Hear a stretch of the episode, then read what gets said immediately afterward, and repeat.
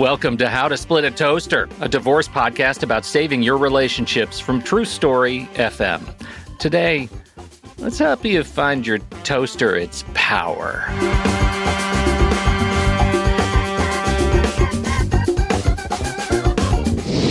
Welcome to the show, everybody. I'm Seth Nelson. I'm here as always with my good friend Pete Wright. Today on the show, what happens to your life after divorce? We've got the answer as we talk to author Chi in her seven step divorce coaching program, From Divorce to Diamonds. She's a women's empowerment speaker with a passion for rebuilding and empowering women in their journey to discover power and purpose. Author Chi, welcome to the toaster. Thank you so much for having me. The whole context of that that I am most interested in in this conversation is you've you've been through the the legal process, right? You've been dealing with Seth for ever. And now yeah. now you step Sorry. out of his office and that door closes behind you and you hear that satisfying seal that says maybe you don't have to hang out with Seth and, uh, every day.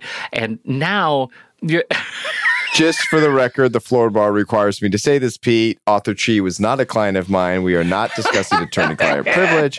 He was referring to me as the stereotypical short Jewish bald lawyer. So let's just keep going. Okay. All right. Check your jurisdictions. Okay, here we go. So you, you well, now we're talking about about rebuilding, right? And and um, it, in the context of, you know, and, and we try, I should say, we try on this show not to have exceptionally gendered dis- discussions about divorce because it impacts men and women in in you know different ways, but it's impactful. Uh, yeah. But today you are here because of your expertise in working with women on this rebuilding process. And I would like to know how you got there. Yeah, absolutely. Well, honestly, I got there because I was there before, right? I experienced divorce myself.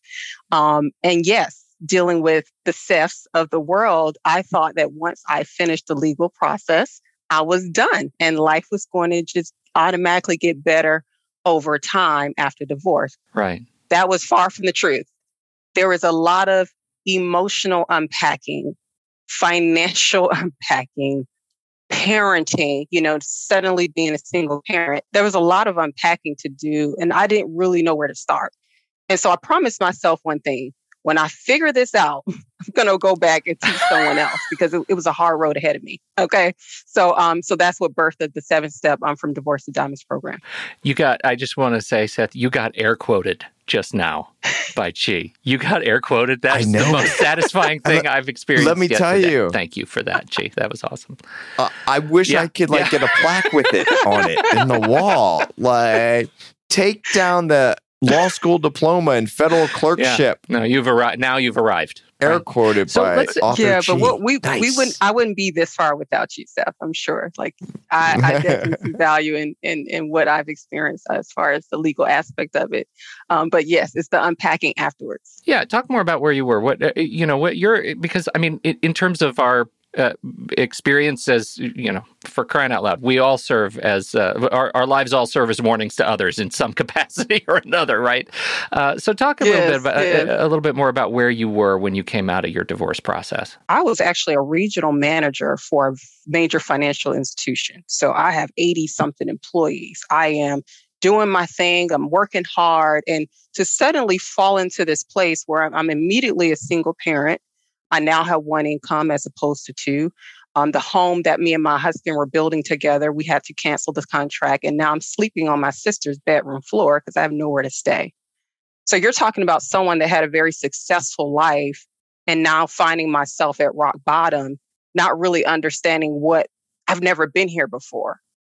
But I knew if this is the lowest that I've ever been, then I know this is the lowest I'll ever be. And I was determined to dig myself out of that hole, right? Of self doubt and depression and all of that. And I said, I'm going to be better from this and not bitter. Okay. I'm not going to let this thing kill me. And that was kind of the beginning of me walking through this myself through the process that I now teach. Let me tell you, the worst part of that story self doubt, depression, canceling a contract uh, is sleeping on the floor at your sister's place, man. She must hang that over your head forever. Like I would, I I think I would have just slept outside as a co- go to my brother's place and sleep on the floor. yeah, yeah. And I had a three month old at the time, so you know, can imagine like. Oh my goodness. Oh Yeah. my That's hard. god! That's rough. It was rough. it was rough. I would not want to give that arrow to my brother because he would use it all the time. So good for you. No, she was kind to me. She was kind to me. you know those Nelson boys. unparalleled. Uh, I, I think that's really important. So you're you're thinking about uh, how you how you rebuild that self doubt, that depression, the experience of uncertainty, right? As as you have to figure out what those pieces look like in your life before you can like put start putting them in some in some form uh, uh, to who you are. And one of the pieces I'm most interested in is like, what what is the the turning point when you make the decision to change? I was I was I, I maybe I've told this story on the podcast. Uh, I I uh, am trying to lose weight, right? Uh, big guy, and I was complaining about my ankles, my knees hurt, my I'm my blood pressure. I'm a medical emergency just walking around. And my my best friend looks at me and he says, "Hey, that's really awesome." And I said, "What are you talking about, man? Why is that? You are like the least helpful individual in my life." And he says, "Well, that means." At any point, you could say, I'm finished right now. I'm never going to be heavier than I am right now. And you could start something new. Mm-hmm. Well, to me, that was a transformational experience, right? That was a, that was an experience that that stuck in my head, and I am wondering if there is a parallel experience in discovering that you have the opportunity to choose different after your divorce. I got tired of darkness you know, some people get really comfortable in darkness. I got tired of being there. I got tired of experiencing the pain or the lack of, you know, being able to feel like there's a future ahead of me. Like, you know how you hear that phrase, you get just get tired of sick and tired of being sick and tired. Uh, 100%. It was one of those moments yeah. where I'm just like, you know what? No. And, and, and changing your life is just a decision. It's just one decision to say, you know what? I don't want to do this anymore. It's just that simple. Obviously, it's the actions after that decision that is the work. But just a simple thought will begin to then shift your life in some dramatic ways. And, and that's basically um, what I had to do. And now what I teach. You know, one of the things that I I um, I share with my clients is, you know, making sure that you first of all acknowledge that I'm in a bad situation right now be own it, be truthful about it. And then allow yourself to feel all of those emotions and things that you've experienced, validate them because they're they're truth, they're truth to you in that moment. And then begin to replace those thoughts and those that negativity with new thoughts, new vision. Where do you want to go? Not where you are, but where you headed. So it's kind of that that cognitive behavior therapy that you do for yourself, where you just begin to renew your mind, if you will, to don't get stuck in the motions and the thoughts that bombard your mind, but begin to what I call the refill is that you release it, you realize it, and then you refill, refill with new thoughts, refill with new um, new vision. That's fascinating. I I look at that, Seth. I mean, we talk about um, you know coming out of divorce and the hardships coming out of divorce. This these perseverative thoughts, right? You end up thinking that, and, and these thoughts that feed themselves, thinking about like this is as bad as it's going to get. I guess the only thing I can think about is this is as bad as it's going to get. It's a snake eating its tail. Yes. Uh, and and breaking that. How do you go about breaking that cycle? I think it is fascinating, and here's something I hear a lot from clients when they're still going through it, um, or people who have been divorced. They're back in my office because they're having issues with their former spouse. And they say something like, I'm never getting married again. There's no good guys out there. There's just no good guy. And there's this mantra, right? And the guys are like, all women are crazy. There's no way. I'm not doing it again. So, Pete, as you know, before the show, Author Chi says, You can't stump me with a question. And I'm going to try now. Oh, I, li- I live for this. I live for this. I'm here for it. Yeah, because air quotes, I'm fighting back, you know? Yeah. uh, at what point, if at all, once when you're in the rebuilding of yourself, where you have to take care of yourself, can you say, I'm going to open myself up for hurt again? I'm going to open myself up for a relationship again. Maybe they're all guys aren't so bad. I mean, we all have a certain level of crazy, right? But at what point do you change the mindset of I'm never getting married again? There are no good guys out there. I'm going to give it a go. Yeah. And how do I meet them? I'm tired of swiping right and left. Yeah. When I hear that, I still, I, I still, I hear hurt.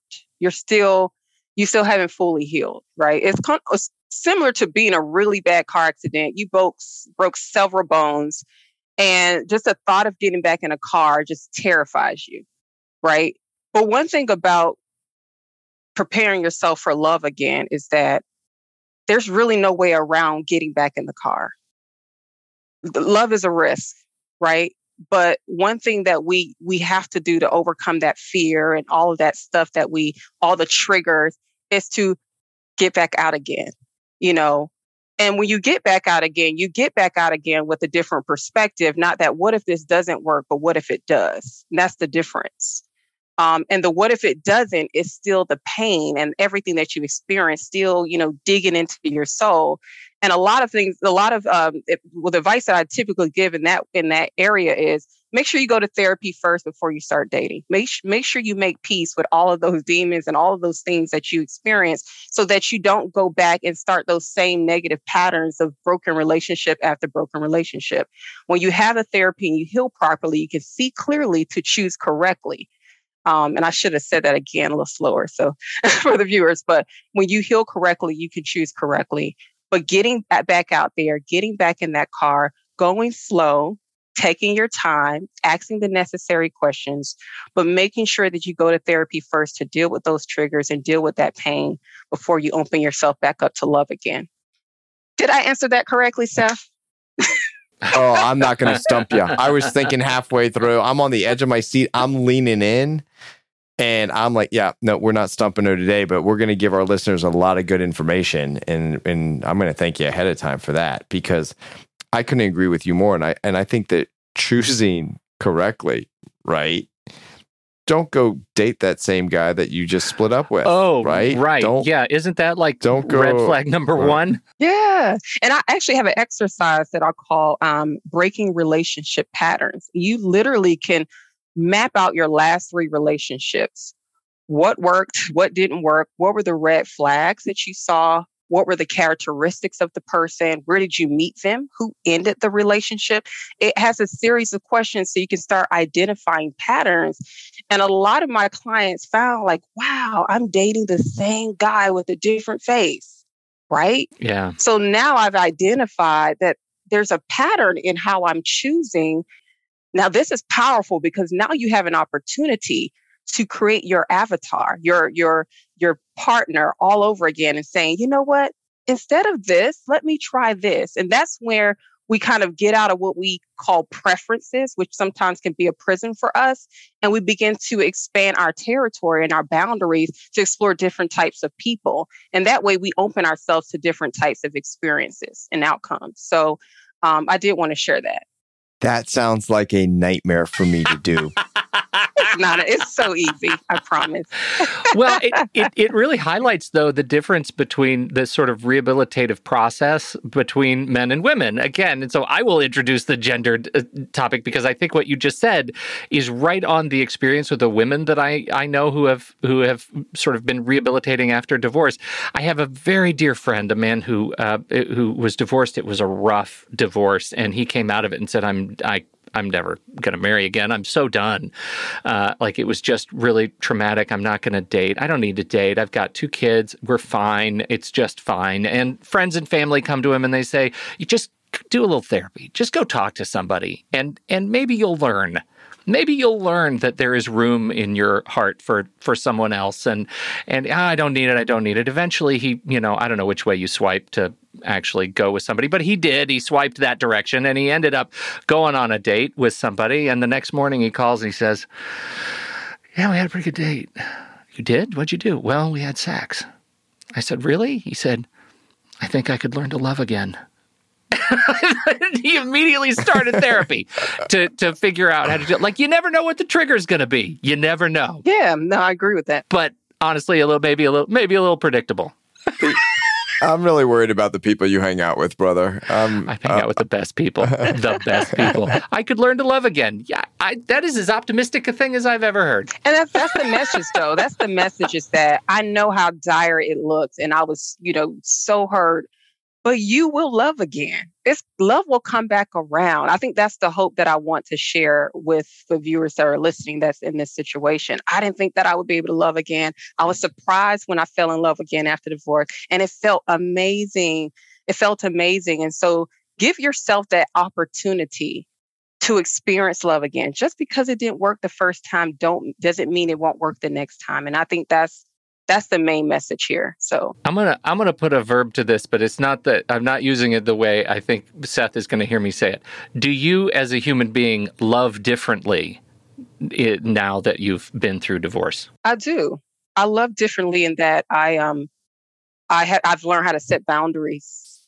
Um, I've learned um, what I need versus what I thought I wanted and I think the the boundaries thing for me is the biggest thing because a, a, lot of the women that I coach, especially that have been in abusive relationships, um, a lot of the reasons why they found themselves in a relationship because they had really poor boundaries. Yeah, you know, they had they they didn't stand up for themselves and say, hey, you know, especially if they're with a partner that's very controlling, say, hey, I won't be able to do that today, or I won't be able to pick up your phone call every time you call me or meet you anytime you want to see me. Being able to set those boundaries so their partner understands, oh, she's still a person. I can't control her. She still has an identity out, you know, separate from mine. Right. And and so I had to learn, okay, if I'm going to do this again, I have to be able to let my future partner know what I will and won't tolerate. And if they can't adhere to those boundaries, they're not for me. And I was so afraid to push people away. I was so I was a people pleaser. I didn't want to hurt anybody's feelings. But the person that hurt at the end was me by not having those proper boundaries and phrasing, properly guarding my heart. So so that's what I, I did learn. I think that boundary aspect is so important and it's on such little things that it's really like like you said no i am not if your expectation of me is to answer your phone call every time you call, that's not going to happen.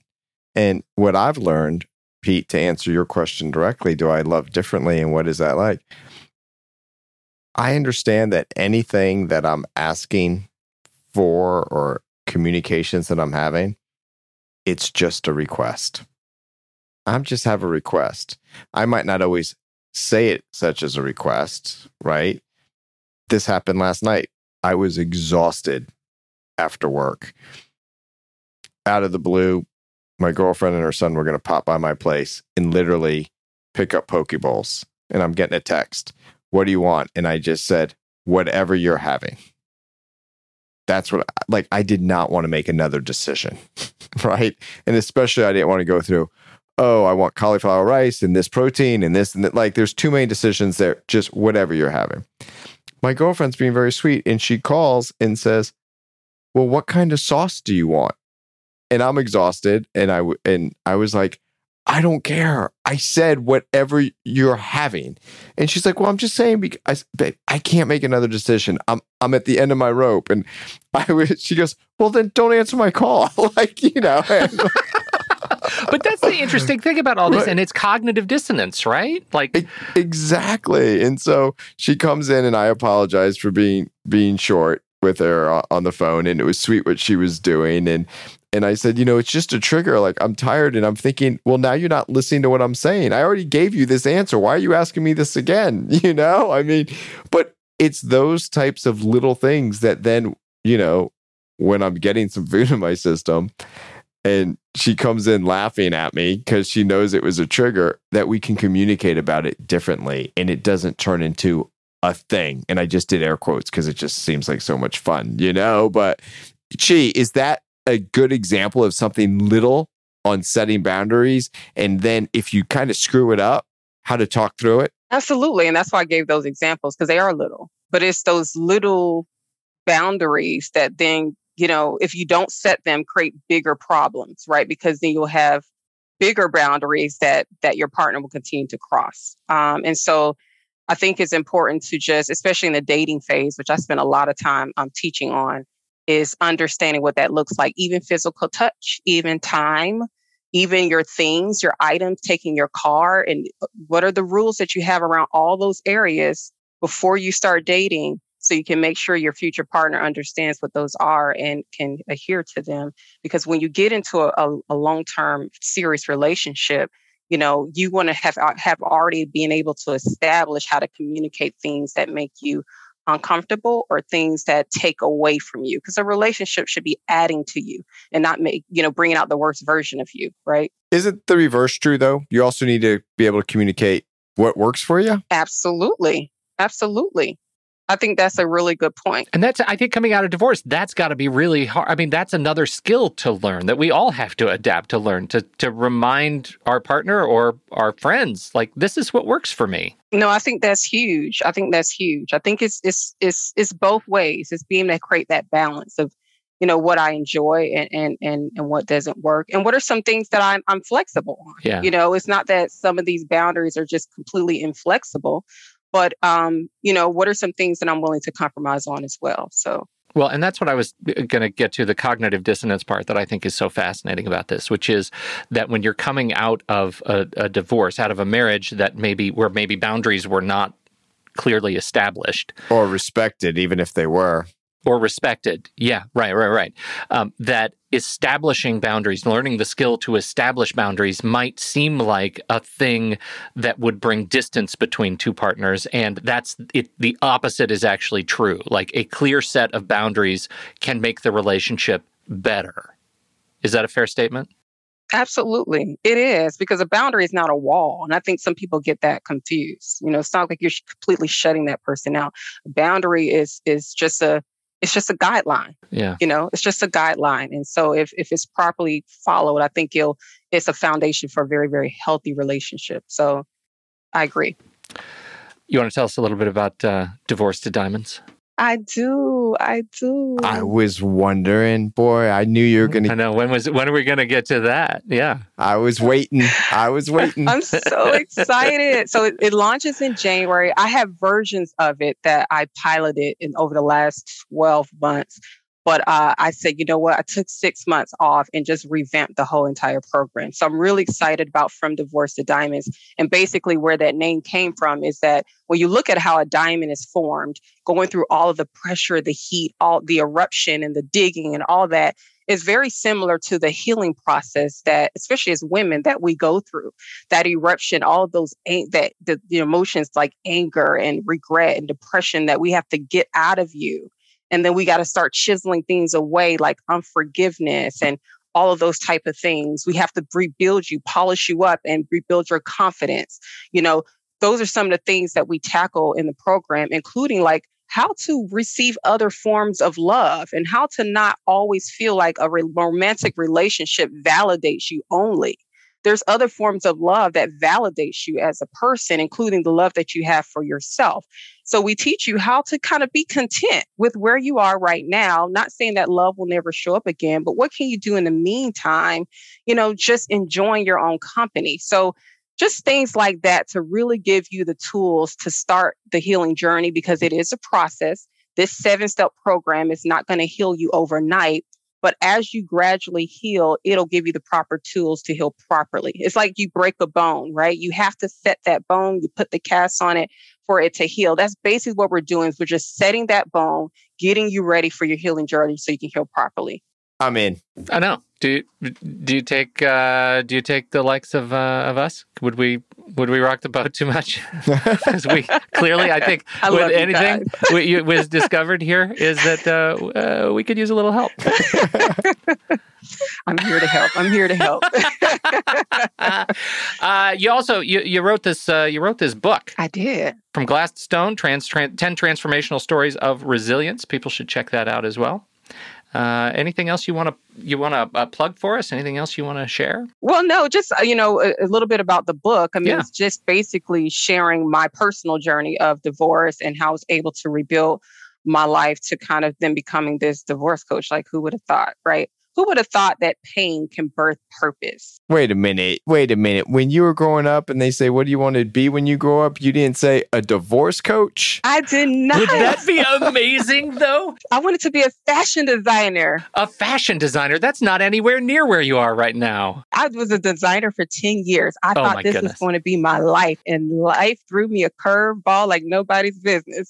because I imagine if you had, if you were about to like y- y- you know uh, cement your relationship with your former spouse and and he said why do you want to get married so that I can get divorced and have the experience to be a divorce coach is not the right answer. Hey. well, you know what? You know, uh, my program is also faith faith based, so I do believe everything happens for a reason. I do believe all things work together for the good of those that love the Lord, and I feel like you know, again, with those individuals that you mentioned earlier that says, I'm never getting married again. I'm never, I'm like, well, what did you learn? Yeah, What did you learn? And if you if you regretted going through that experience, then you're also saying, I regret everything I learned too. I'm willing to forfeit all the lessons, the children, everything that you gained from that. You're throwing all of that away. Are you willing to do that? Lean into what you what this did this experience is supposed to teach you. What change is it forcing you to make? And if you look at it from that perspective, you won't have uh it'll take that edge off of your experience, right? And you can tap into the place that I found where I found purpose. I'm like, whoa, this is a whole different world that I didn't know existed. And if I stayed buried in my pain, I wouldn't be helping the hundreds of women that I'm helping today. that's beautiful. That's beautiful. We could learn a little something, Seth. All right, I got one more question. I'm gonna try to. Okay, I'm gonna try and it. stump her. Please be Let's do nice. All right, I, I'm gonna give one more. I'm gonna give another shot. What would you say to the guys that are dating someone who's been divorced and has a child? What advice would you give to them? Be patient. There you go. Be patient. Yeah, be patient because, you know, with divorcees, Because that's on the top of every guy's list. Yeah. Right? Oh, I'm a patient guy. well, you know, most guys that I meet are pretty patient. Women are we, we can be a little edgy sometimes, but um, you guys help balance us and calm us down. So I would say, you know, be patient. You know, w- the divorcees come with a lot of history, right? And they may not get it right the first time, but a lot of the divorcees I know they really do want to get it right this time. They don't want to experience that again, and so they're going to work really hard. You know, especially if they did their heart work first, not the ones that are still hurting but the ones that are truly did their heart work to get rid of all the triggers and all of those the um the pain from their past um be patient with them um and and i believe divorcees can make some really good spouses um, um with with the right support system in place so okay, that's what my girlfriend says. She's like, you should always date someone that's been divorced because then they've learned their stuff. They got it all out of their system. They went to therapy. Like the fact that you're dating a guy that's never been married, you're crazy.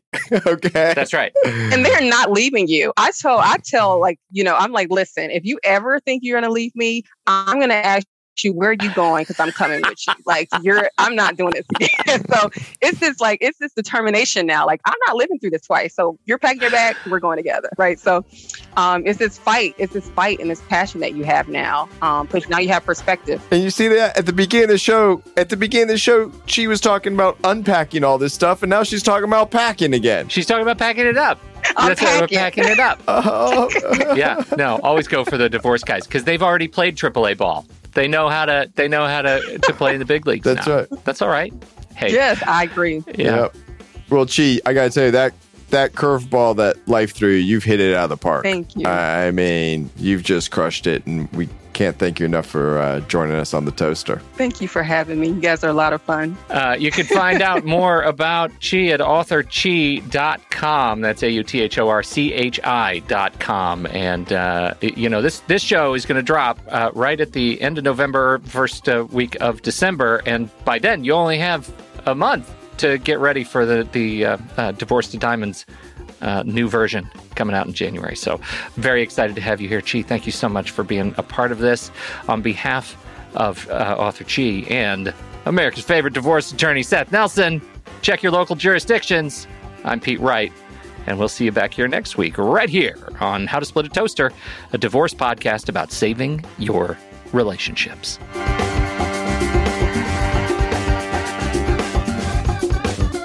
Seth Nelson is an attorney with Nelson Coster Family Law and Mediation, with offices in Tampa, Florida. While we may be discussing family law topics, how to split a toaster is not intended to, nor is it providing legal advice. Every situation is different.